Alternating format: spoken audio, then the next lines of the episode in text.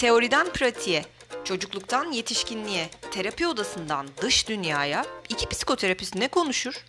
Sizler için her hafta yepyeni bir konuyla Atölye Psikoloji kayıtta.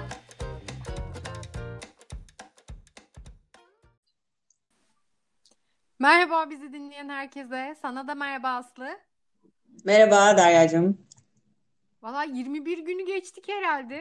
Yani bayağı bir zaman oldu. Dolayısıyla da tabii, yeni duruma artık herkes adapte olmuştur diye düşünüyorum.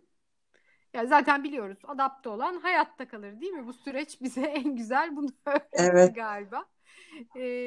Ama bu aşamada sanırım adapte olmakta biraz daha zorluk çeken bir grup var ve biz en çok onlardan geri dönüş alıyoruz. Ne olur bize de bir şey deyin diye. Onlar da ergenlerle yaşayanlar. Korona mı zor, ergenle korona mı zor başlıklı podcast yayınımıza hoş geldiniz. Evet. Sen neler duyuyorsun, neler geliyor sana Aslı? Ergenler ne yaşıyor, anne babalar ne yaşıyor? Birazcık konuya oradan girelim. Benim tabii duyduğum ve gözlemleyebildiğim kadarıyla galiba Derya, anne babalar ergenlerle aynı evin içinde zorunlu bir şekilde bir arada olmaya geçince hem fiziksel hem de duygusal olarak daha çok temas etmeye başladılar tabii doğal olarak. Bu arada her iki taraf için de böyle. Yani anne babanın sadece ergenle teması değil, aynı zamanda ergenin de anne babayla temasının artması üzerinden belki okumak gerekiyor bütün bu süreci. Temas arttıkça tabii sürtüşme de artmaya başladı. Aslında bunlar belki ergenliğin süreci içinde bizim olağan değerlendirdiğimiz çatışmalar, sürtüşmeler ama şimdi temas çok, stres sık, tahammül az. Böyle olunca birçok kişiden cinnetin eşiğine gelmeleri duymaya başladım. Anne babaların ergenlerle ilgili bu elinde hep telefon bu çocuğun, bir türlü telefonu bırakmıyor gibi bir yakınması vardı. Şimdi bu bütün güne yayıldı. Ya bu bir işin ucundan tutmuyor yakınması, ev işi yükünün artmasıyla hem artmaya hem de göze batmaya başladı. Belki şöyle düşünebiliriz. Mesela dün ben bir ergen annesi ya da babası olarak yerde duran çorabı işte belki söylenerek de olsa, işte arkasından bir sürü laf ederek de olsa alıp kirli sepetine atıyordum neticede. Ama bugün onu gördüğümde, yani o yere atılmış olan çorabı gördüğümde az önce bir dolu makine bulaşığı yerine yerleştirmiş, 2 mail atmış, bir Zoom toplantısından çıkmış olduğumdan, hani bu bizim çocukluğumuzun çizgi film karakteri vardı ya, Sylvester peşinde sürekli. Sylvester gibi böyle hızlıca topuktan başa kızarıp ağzımdan alev çıkarmaya başlıyorum. Anne babalar tarafında böyle durum. Ergenler tarafında ne oluyor?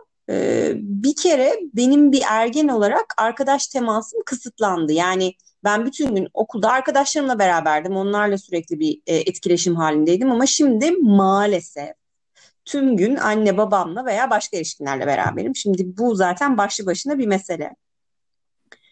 Ama şimdi tabii doğal olarak da eski düzenimi arkadaşlarımla devam ettirmeye ihtiyacım var. Yani o arkadaş teması benim için çok kıymetli, çok vazgeçilmez bir şey.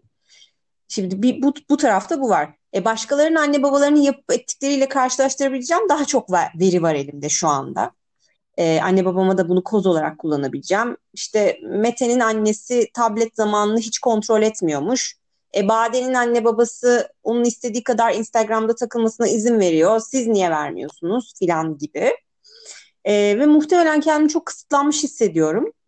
Ve bu beni çok öfkelendiriyor. Bütün bunlar üzerine online dersler, işte dışarı çıkamama, yani dışarıda istediğim gibi vakit geçirememe, sadece arkadaşlarla değil belki hani evin dışına çıkamama, belirsizlik ve kaygılar da eklenince evin içinde ya böyle pimi çekilmiş halde duran bombalar ya da çoktan alev topuna dönüşmüş alanlar görmemiz kolaylaşıyor diye düşünüyorum.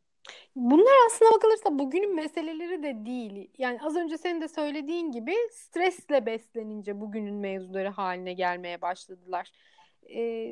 Stres arttığında tabii bir haksızlığa uğradığımızı da bunun üzerine düşünmeye başladığımız zaman bizi anlamadığını düşündüğümüz o kişi her kimse, şimdi bugünün evlerinde işte eş olabiliyor, gençler olabiliyor. Dolayısıyla da kendimizi aslında biraz yakınmakta haklı görebiliyoruz ve bu yakınma sürecinde de ağzımıza ne geliyorsa söyleme eğiliminde de olabiliyoruz. Dolayısıyla da orada bir saygı bariyeri ortadan kalkıveriyor. Ne yaşadığımız, ne hissettiğimizi konuşmak yerine böyle hataları sıralamak, yaptıkları ile ilgili suçlamak, bağırmak, kırıcı olmak biraz kendimize hak gördüğümüz bir şey haline gelmeye başlıyor sanki. Yani benim aldığım geri bildirimler, tabii yalnızca anne babalarla konuşmuyoruz, ergenlerin seansları devam ediyor. O tarafta da biri bir taraftan anlatıyor, öbürü öbür taraftan anlatıyor ve anlıyoruz ki iki tarafta da stres yükü çok artmış ve işler içinden çıkılmaz bir hal almaya başlamış. Doğru. Çocukluğunda odaya gidip hani o sessizce ağlayan ya da böyle orada biraz bağırıp çağıran ama sonra tıpış tıpış gelip özür dileyip ya biraz daha tabletle oynayabilir miyim diye soran çocuk değil şimdi karşımızdaki tabii.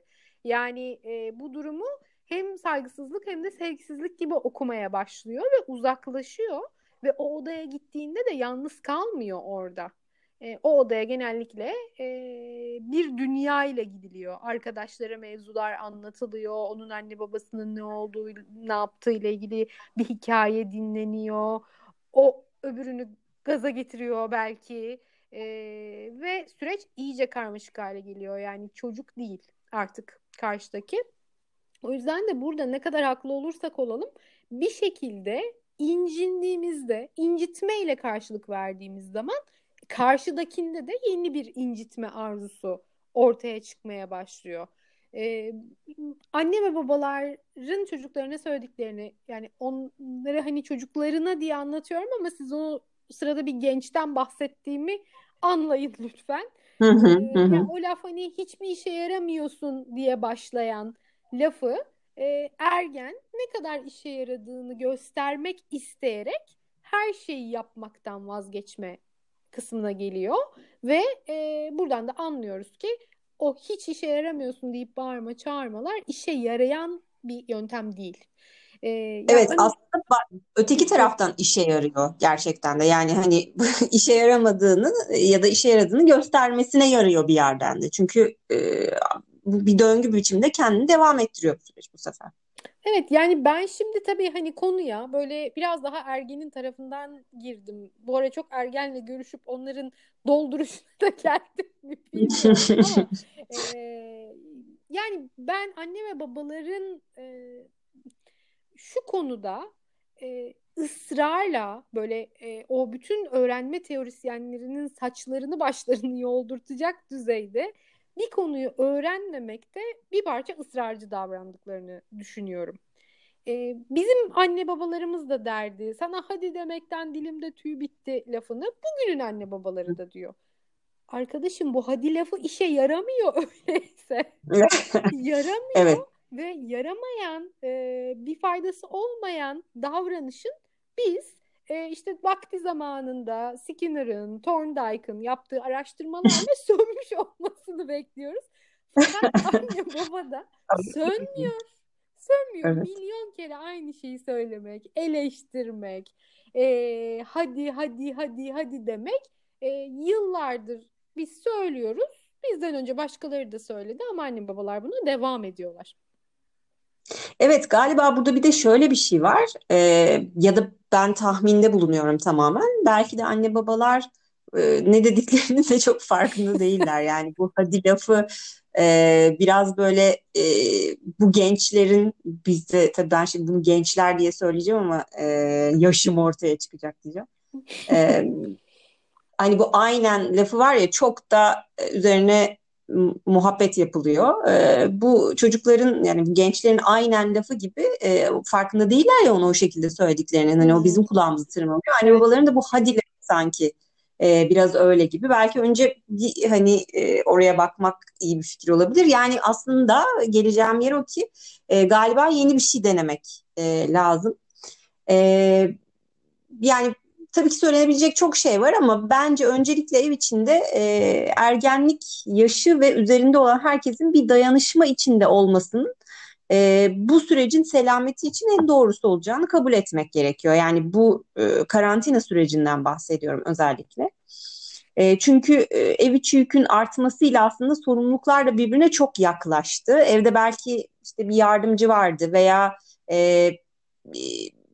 bu işte evdeki insanların daha az evde olmasıyla yük daha azdı ama şimdi durum o değil. Erişkin olmak, sorumluluğunu alabildiğimiz kadar özgür olmak demektir. Yani bunu ergenimizle beraber değerlendirmemiz çok yerinde olur diye düşünüyorum. Artık hani ergen dediğimiz çocuk daha derinlikli sohbetler yapabilecek bir bilişsel yetiye de sahip. Ve o yüzden bu konuşulabilir. 12 yaşındaki bir insan zaten teknik olarak kendi yaşamını devam ettirebilecek yeterliğe sahiptir. Bunun için onu yönlendirmek, işte yüreklendirmek, alan açmak önemli.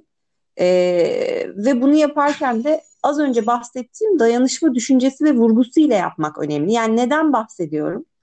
Ben ev işlerine yetişemeyebilirim erişkin olarak bu dönemde.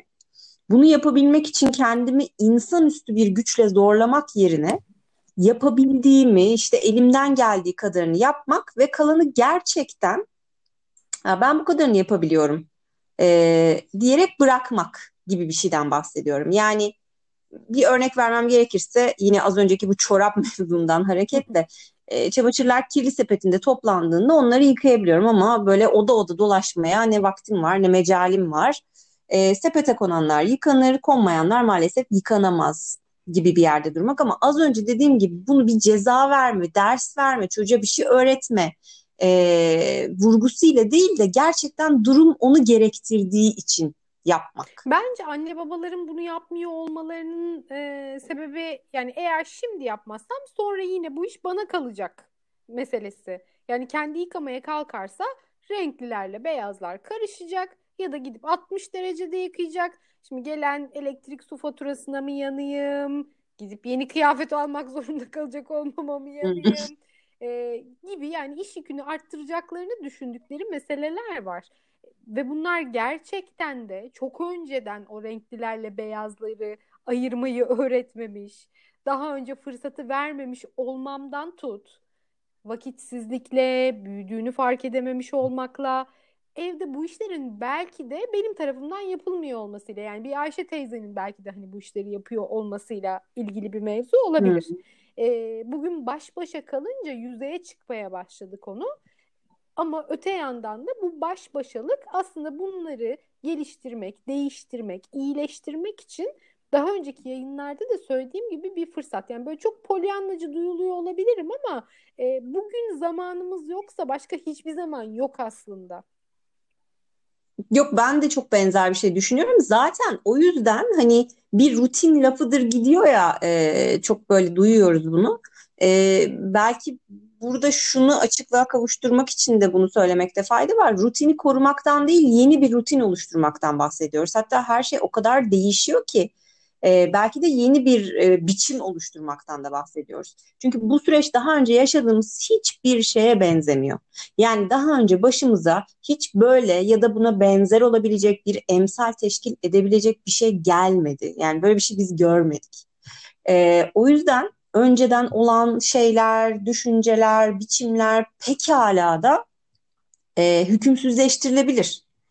Ben bunun kolay olduğunu söylemiyorum bu arada. Yani böyle söylediğim kolaylıkta yapılamayacağının da farkındayım. Çok büyük bir şeyden bahsediyorum ama denenebilir ya da en azından başlanabilir. Ama bunun için dediğim gibi senin de vurguladığın gibi benim de kendimle mücadele etmeye ihtiyacım var erişkin olarak. Yani o 60 derecede yıkamayı da belki bir geç kalmış eğitim zayiatından saymak.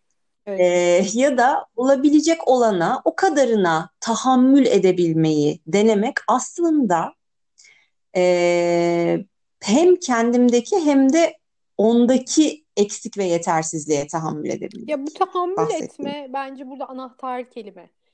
Şu an birincil olarak belirsizliğe tahammül etmeye çalıştığımız bir dönemde olduğumuz için yaptığımız şey tahmin edilebilir olanla ilgili öncesine göre daha fazla kontrol geliştirmek.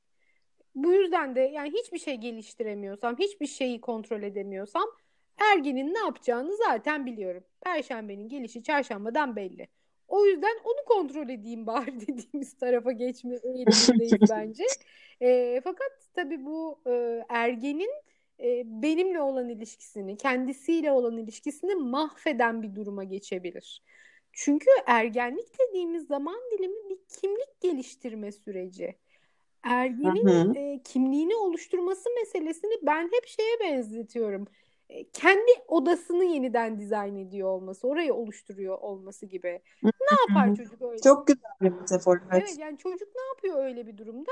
Odasını kendi arzu ettiği gibi dizayn edebilmek için dolapta ne var ne yoksa önce bir onları çıkarıyor.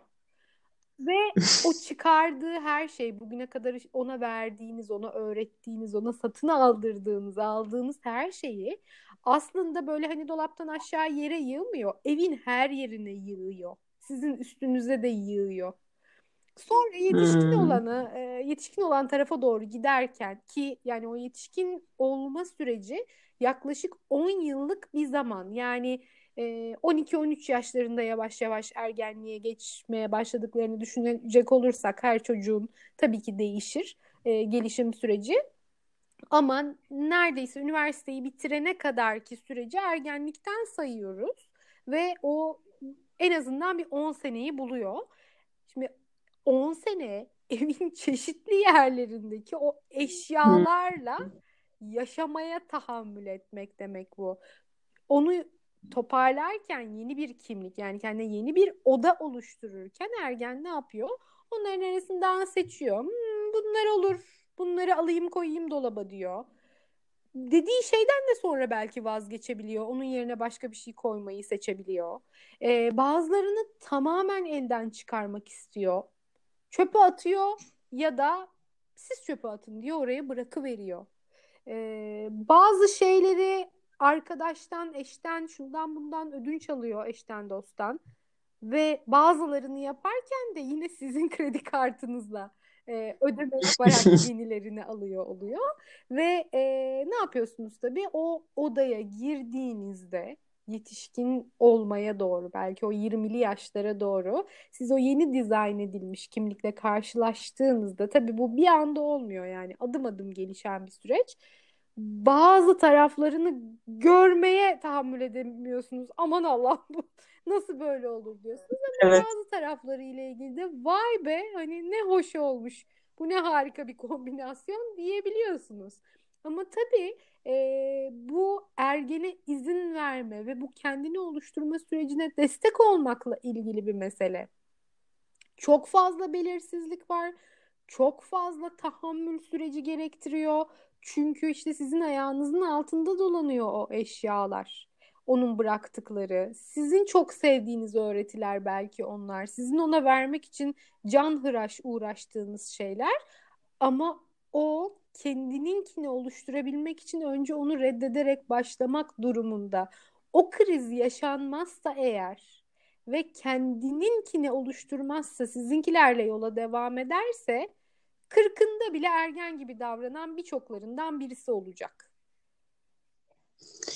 Evet, bu gerçekten kendine ya da bu buradaki o olan bitene tahammül edebilme, bütün o senin dediğin gibi bir erişkin olarak benim belki aslında bütün yatırımı yaptığım şeyin bir anda silinip gitmesi gibi görünen, hani öyle olmuyor iş ama görünen şeye tahammül edebilme çok önemli bir şey. Başka bir ilişkideki, ergenle ilişkideki kritik şeylerden biri de bence yani gerek burada gerek başka yerlerde gayreti övmek ve memnuniyeti dile getirmek. Yani bu tabii ki bir sürü ilişkide kritik ve önemli ama burada gerçekten daha bir altını çizmek gerekiyor diye düşünüyorum. Olmayandan çok olana odaklanmak, onu pekiştirmek. Bir başka şey onun öfkesi için alan açmak. Seni sevmiyorum, ne biçim annesin babasın, işte bilmem kimin annesi babası şöyleler ve böyleler filan. İşte laflar, buna benzer. Kapı çarpmalar, öflemeler, göz devirmeler gibi. Aslında senin de bahsettiğin bu belki bu bir çeşit adaptasyon döneminin bir uzantısı ya da onun bir olmazsa olmaz, onun bir parçası. Ben bir erişkin olarak bunları tamamen kendimle ilgili algılar ve hepsini üzerime alırsam onunla bağlantıda kalmam çok zorlaşır ve birbirimizden uzaklaşırız ve bu iyi bir şey olmaz. Bütün bunlara rağmen aslında bana ihtiyacı var. Beni seviyor, beni önemsiyor. Çünkü şimdiye kadar aslında ilmek ilmek dokunmuş olduğumuz bir ilişki var. Belki de bu geçmiş 10, 11, 12 neyse senede. Ama tam da belki de bu yüzden bana çok öfkeleniyor bazen. Çünkü bütün bunlar onu bağımlı hissettiriyor aynı zamanda. Ve o bunu sevmiyor. Yani bana bağımlı olma durumunu sevmiyor ve istemiyor. Bu bütün bunlar bu yüzden oluyor. Yani buna tutunmak bir erişkin olarak hem bana iyi gelecek olan şey hem de aslında bana kalırsa bir yerde benim sorumluluğum. Çünkü o şu anda fırtınada sallanan bir tekne. Çok fırtınalı bir dönem ergenlik dönemi. Ben de onunla dalgalanırsam bu çocuk nereye sığınacak? Kendimi sığınacak bir liman pozisyonunda tutabilmek için de onunla o bağlantıda kalmaya ihtiyacım var. Yani yoksa ikimiz de kopup gideriz. Evde çatışmalar olmayacak mı? Tabii ki olacak. Bazen daha zor, bazen daha kolay geçecek. Özellikle de bu dönemde. Ben de insanım, öyle değil mi? Yani bir peygamber değilim. Bazen böyle cinlerim tepeme çıkıyor. Zaten bu süreç bana da zor diğer taraftan. Ve bütün bunların hepsi tamamen doğru. Ve o yüzden tam da buna da alan açmak gerekiyor. Yani kendi öfkeme de alan açmak. Öfkelenme hakkım olduğunu fark etmek ama bir yandan da işte ipleri koparmamak bununla ilgili. Biliyorsun bazen ailelere sorarız. İşte bir ergenle görüşme yaptığımızda, aileleriyle de görüştüğümüzde evet yakınmalarınızı çok iyi anladım, çok zorlanıyorsunuz şu anda çocuğunuzun bu döneminde. Peki çocuğunuzun iyi, size güzel, hoş gelen, beğendiğiniz tarafları neler deriz. Evet. Birden şaşırırlar, kafaları karışır, bazen bir süre bulamazlar filan.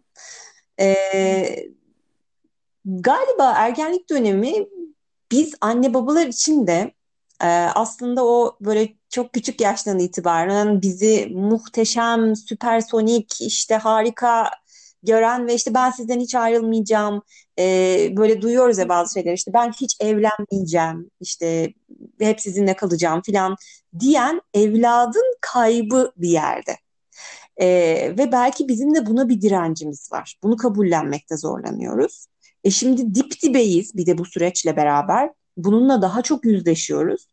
Belki biraz bu tarafını da düşünmek ve bence en önemlisi özellikle bu bilinmezlikle dolu, bu tekinsiz karantina döneminde her ne kadar iş, çocuğun okulu, böyle sağdan soldan gelen reçeteler bizi çok hızlı bir adaptasyon için zorlasa da her şey için olduğu gibi evdeki ergenimizle de zamana ihtiyacımız olduğunu hiç unutmamak gerekiyor. Söylenenlere göre bayağı da zamanımız olacak gibi bu. Öyle görünüyor. Evet. Daha evdeyiz yani. Hani üzülmeyin. Şimdiye kadar olmadıysa bundan sonra daha bayağı zamanımız var. Tabii. O yüzden de tam olarak o anı kurtarmaya değil de genel olarak ilişkiye odaklanmak çok önemli bir şey. Yani o anları kurtarmak için yaptığımız şeyler o kadar bir derde dönüşmeye başlıyor ki bugün ekranın karşısında ne kadar kaldığı olmasın dert. Genel olarak ilişkideki yakınlığı öncelikli bir hale getirmemiz gerekiyor. Ergenlerin kendilerini içinde tutmaya çalıştıkları böyle bir cool bir tavır var. Hani kendilerini görmek istedikleri, öyle tanınmak, öyle bilinmek istedikleri bir tavır o. O tavır ne, o cool tavırın içindeki şey? Yani endişesiz, işte her şeyi rahat, olağan karşılıyormuş gibi bir tavır ve ya işte anne çok panik yapıyorsun, bu kadar endişelenmeye gerek yok ya da işte sal beni. Hani bu dönemin ergenliği sal beni biraz anne ya hani tavrı. Ama aslında içeride duygu durumları öyle değil. Sandığımızdan daha karmaşık. Onlar da kendi kendilerini anlamakta zorlandıkları bir dönemdeler. Çünkü içeride o kokteyller, o kimyasal hormonal kokteyller patlama halindeler ve garibim o da bilmiyor ki yani şu anda olan şey normal mi, değil mi, diğerleri benim gibi hissediyor mu, etraftakilerin hepsi bayağı cool görünüyor. Herhalde bir tek ben böyle bu kadar endişeleniyorum ya da bunu kendime dert ediyorum gibi meseleler de var alttan alta gelen. Onu normalize etme süreci, hani ben de böyle hissediyordum ya da evet bu normalle ilgili o geri bildirimler çok iyi geliyor. Onları çok rahatlatıyor ve o cool dediğimiz o maske kalkıveriyor çocuğun üzerinden. Ya mesela günlerdir evde kapalı bunlar. Öyle değil mi yani? Günlerdir evde kapalı olmanın senin için ne kadar sıkıcı olacağının farkındayım gibi. İşte sınavların olup olmayacağıyla ilgili bu belirsizlik sende endişe yaratıyor olabilir diyebilmek. Ya da ne bileyim şahit olmuşsunuzdur, paylaşmış olabilir. İşte WhatsApp grubundaki o yazışmalardan ne bileyim arkadaşın sana çok destek olmamış, bu hayal kırıklığına uğratmış olabilir seni, güvenini sarsmış olabilir gibi basit duygu ifadeleri, anlam anladığınızı belirten ifadeler ergenle anne babası arasında hayat kurtarıcıdır, ilişki kurtarıcıdır. Anne babalar çocuklarının bu yaşadıkları zorlukta çocuğun yaşadığı duygunun içerisine çekiliveriyorlar. Yani senin az önce o sallanmak dediğin şey, hani o sallanırken siz de onunla beraber sallanmayın dediğin şey belki de biraz bununla ilgili. Çünkü yani onun ayağına taş değince canı yanıyor ana babanın da. Ve böyle bir durumda ona o duygusal eşlik etmekten ziyade çözüm bulma arayışına geçiveriyorlar. Yani sen de öyle yapsaydın, böyle söyleseydin, ona dur deseydin, boş ver sen de çık o gruptan kalma daha fazla onun içerisinde falan gibi böyle çözüm önerileriyle gittiklerinde bu ergenin tarafında yargılayıcı duyuluyor. Yani bu çünkü şu demek, sen bunu düşünemedin mi? Bunu yapamadın mı? Gibi algılıyor ergen. O yüzden de çözümü o sormadıkça kendimize saklayalım. Kendi bulursa çözümü, o bizimle olan konuşmaları sırasında, duygusuna eşlik etmemiz sırasında zaten daha çok sahiplenecek. Bizim söylediğimiz şeyi reddetmeye eğilimli olan bir dönemde de olduğu için aklına geldiyse de onu yapmayacak.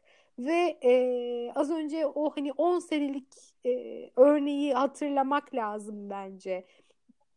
Evet yani eğer ergenliğin başındaysanız, hani bizi dinleyenler şu anda çocukları daha 12'li 13'lü yaşlardaysa aynı evin çatısı altında en fazla 10 seneleri var muhtemelen. Tabii daha erken üniversiteyi şehir dışında bir yerde ya da evinizden uzak bir yerde kazanır da giderse daha da erkene çekilecek o. Hele hele bizi dinleyenler 15 yaş üstü çocukları varsa daha da kısa bir zamanları var. O yüzden de sınırlar çok önemli. En başta da söyledik yani çerçeveye ihtiyaç, her bizim yayınlarda söylüyoruz. Çerçeve çok önemli, sınırlar çok önemli, olmazsa olmaz. Ama bunu yaparken, cümleleri kurarken, ilişkide kalırken bu sürecin artık geçiciliğini, az kaldığını birlikteki paylaşımların ve kuralların hepsini öğrense de öğrenmese de bu evde daha fazla yaşamaya devam ediyor olmayacaksınız. Ama geriye kalacak olan tek şey o şefkat ve yakınlığa dayalı ilişki. Ve hayatının geri kalanını bu ilişkinin üzerine kuruyor. O kadar önemli ki. Biz bazen o eksiklerle yani dert gibi gördüğümüz meselelerle belki de hani bizim içinde bulunduğumuz durumdan bekara işte eş boşamak kolay meselesi gibi görünüyor olabilir. Şimdi anne babalar bizi dinlerken çıldırıyorlarsa eğer evde olan biten meselelerle ilgili söylediklerimiz çok romantik geliyor olabilir ama romantik değil, gerçekçi bir şey söylüyoruz. Az kaldı sizinle geçirecekleri günler. Ya Çok haklısın Derya. Bir de şunu galiba hani hakkını vermek gerekiyor. Hani az önce de konuştuğumuz gibi ya bu çocuklar tabii ki bizim için çocuklar ve işte bir sürü de parametre var, işte ekonomik özgürlükleri yok vesaire, ama yine teknik olarak hani bizim böyle işte istediğimiz şeyleri elini kolunu bağlayıp da yaptırtabileceğimiz insanlar değiller. Yani kapıyı çarpıp çıkabilir ve ben hiçbir şey yapamam gerçekten. O yüzden de burada bu şeyi yani onun evet gerçekten gözümün önünde büyüdüğünü tam fark etmemiş olabilirim ama bir erişkin olmaya yakın bir yerde durduğunu ve benim ona belki bir anne baba olarak kazandırmamın en önemli olan şeyin bir erişkin dünyasına hazırlık, yani o orayla ilgili o becerilerin gelişimi oldu. Bunun da ancak senin söylediğin gibi bir ilişki içerisinde ona öğretebileceğim şeyler olduğunu fark etmek gerekiyor. Yani o ben değil, benden başka bir şey, başka birisi, başka bir insan. Hep öyleydi ama artık bu çok belirgin, çok bariz. Hele de bu kadar dip dibeyken daha da bir iyi anlıyorum büyük ihtimalle onu. Bu durumu daha doğrusu. Yani bunu zemine koyarak hareket etmek gerekiyor gibi geliyor bana. Evet, çok haklısın. Yani bizi dinleyecek olan kişiler ergenler olmayacak, büyük olasılıkla anne babaları olacak diye tahmin ediyorum. Yok, evet, ben yani belki arzu ettikleri yanıtları verememiş olabiliriz. Onlar çünkü bize gelen soruları düşünecek olursak, işte maille ulaşan ya da anne babaların arayıp bize söyledikleri şeyleri düşünecek olursak, şu durumda ne yapayım, bu durumda nasıl davranayım, nasıl ödevini yaptırabilirim, nasıl ekran karşısından onu alabilirim, bize hiç anlatmıyor, hep arkadaşlarıyla beraber işte sigara içiyor, saklıyor falan gibi böyle minik minik meseleler var ya, işte onların hepsi ilişkiden beslenen konular. Yani spesifik olarak sigara ile ilgili bir şey söyleyebiliriz, evet. Spesifik olarak ekranla ilgili bir şey söyleyebiliriz ve o söylediğimiz şey çok işe yarayıp çocuk artık eskisi kadar ekran kullanmıyor olabilir ama ekranı kullanmadığı zamanı sizinle olan ilişkide doldurup doldurmaması mesele. Bunu sağlayacak olan şey ise sizin kurduğunuz yakınlık. Evet. Yani sert bir tavırla ya da cezalandırıcı bir tavırla ya da saygıyı ve sevgiyi kaybettiğimiz bir tavırla ergene yaklaştığımız zaman arzu ettiğimiz şeyi yaptırıyor olabiliriz. Ama kendimizden onları fersah fersah uzaklaştırıyoruz. Bunu akılda tutup hangisini tercih ettiğime bakmam. Eğer ilişkiyse orada hani tercih edilmesi gereken şey de yani o hissi vererek geri kalanını tamamlamam gerekiyor. Şimdi tabii ki ergenle ilgili gerçekten kendimi konuşmak konusunda durdurmakta zorluk yaşıyorum. Söylemek istediğim, aktarmak istediğim, anlatmak istediğim çok şey var ama o zaman bazı şeyleri kaybetmeye başlayacağız. O yüzden de belki de bu yayından akılda kalan burası olsun ve bundan sonraki kısımlarda artık o sevgi ve şefkat ilişkisinin içerisinde diğerleri nasıl dahil edilebilir, onlara bakabiliriz diye düşünüyorum. Evet, çok bence mantıklı öyleyse, dediğin şey. Gelecek hafta yepyeni bir soruyla görüşmek üzere diyorum. Sağlıklı günler herkese.